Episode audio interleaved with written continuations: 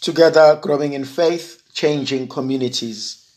My dear brothers and sisters, today I would like us to reflect on the letter of St. Paul to the Romans, chapter 7, verse 18 to verse 25. Brethren, I know that nothing good dwells within me, that is, in my flesh.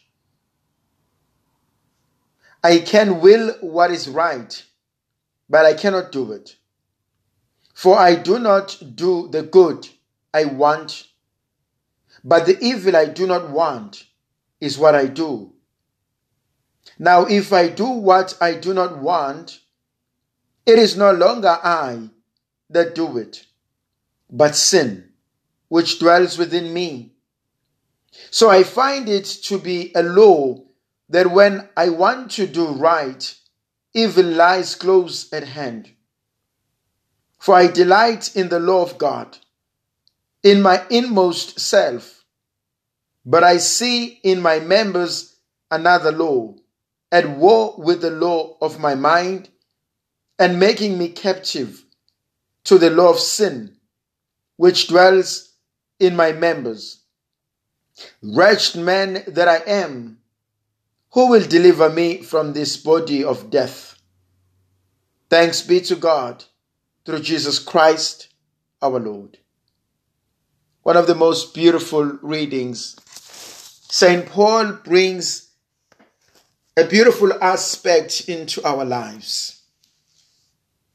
I know that nothing good dwells within me, within my flesh.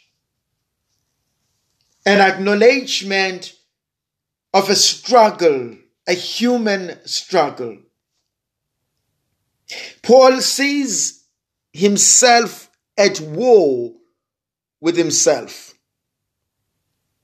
And probably one of the most powerful thing is the acknowledgement of what is going on in his life.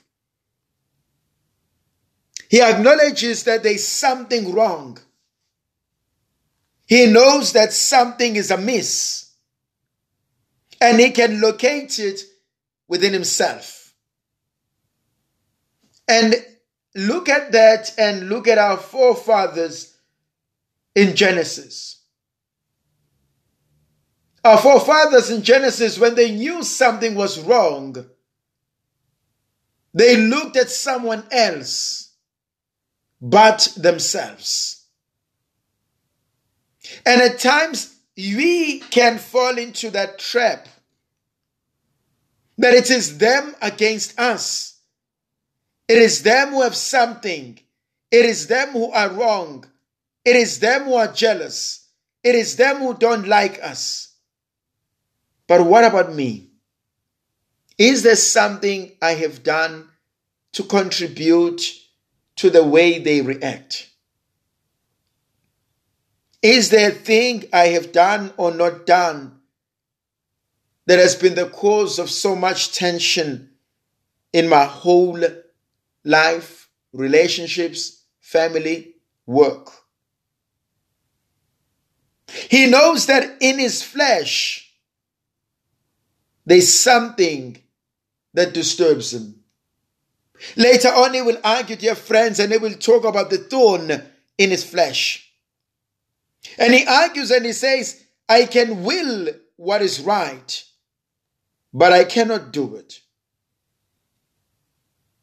I want to do that which is good, but the evil that I don't want to do, I end up doing it. The good that I want to do, I can't do, but I will to do it. I want to do it. I desire to do it. And I've come to realize a great number of people are good. They want to be good. They want to change. They want to be better. There is a desire, there is an inherent desire and will to be good. I want to be a good husband. I want to be a good father. I want to be a good wife. I want to be a good mother. I want to be a good sister. I want to be a good brother. I want to be a good child. I want to be a loving daughter. I want to be an understanding son. I want to be a supporting partner. A great number of people desire to do good. But our human nature can fail us at times.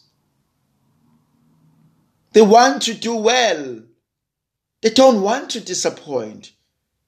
They don't want to bring shame. They don't want to fail you. They want to provide. I want to stop drinking. I want to stop lying. I want to stop gambling. I want to stop stealing. The good I want to do, I'm struggling. I cannot do. And the bad that I don't want to do, I tend to be doing it more. And so you realize this tension. You realize this dilemma in which almost all of us are going through. And Paul continues to argue. Now, if I do what I don't want to do, it is no longer I that do it, but it is sin that dwells within me. For I delight in the law of God, but I see in my own body the law that is against the law of God.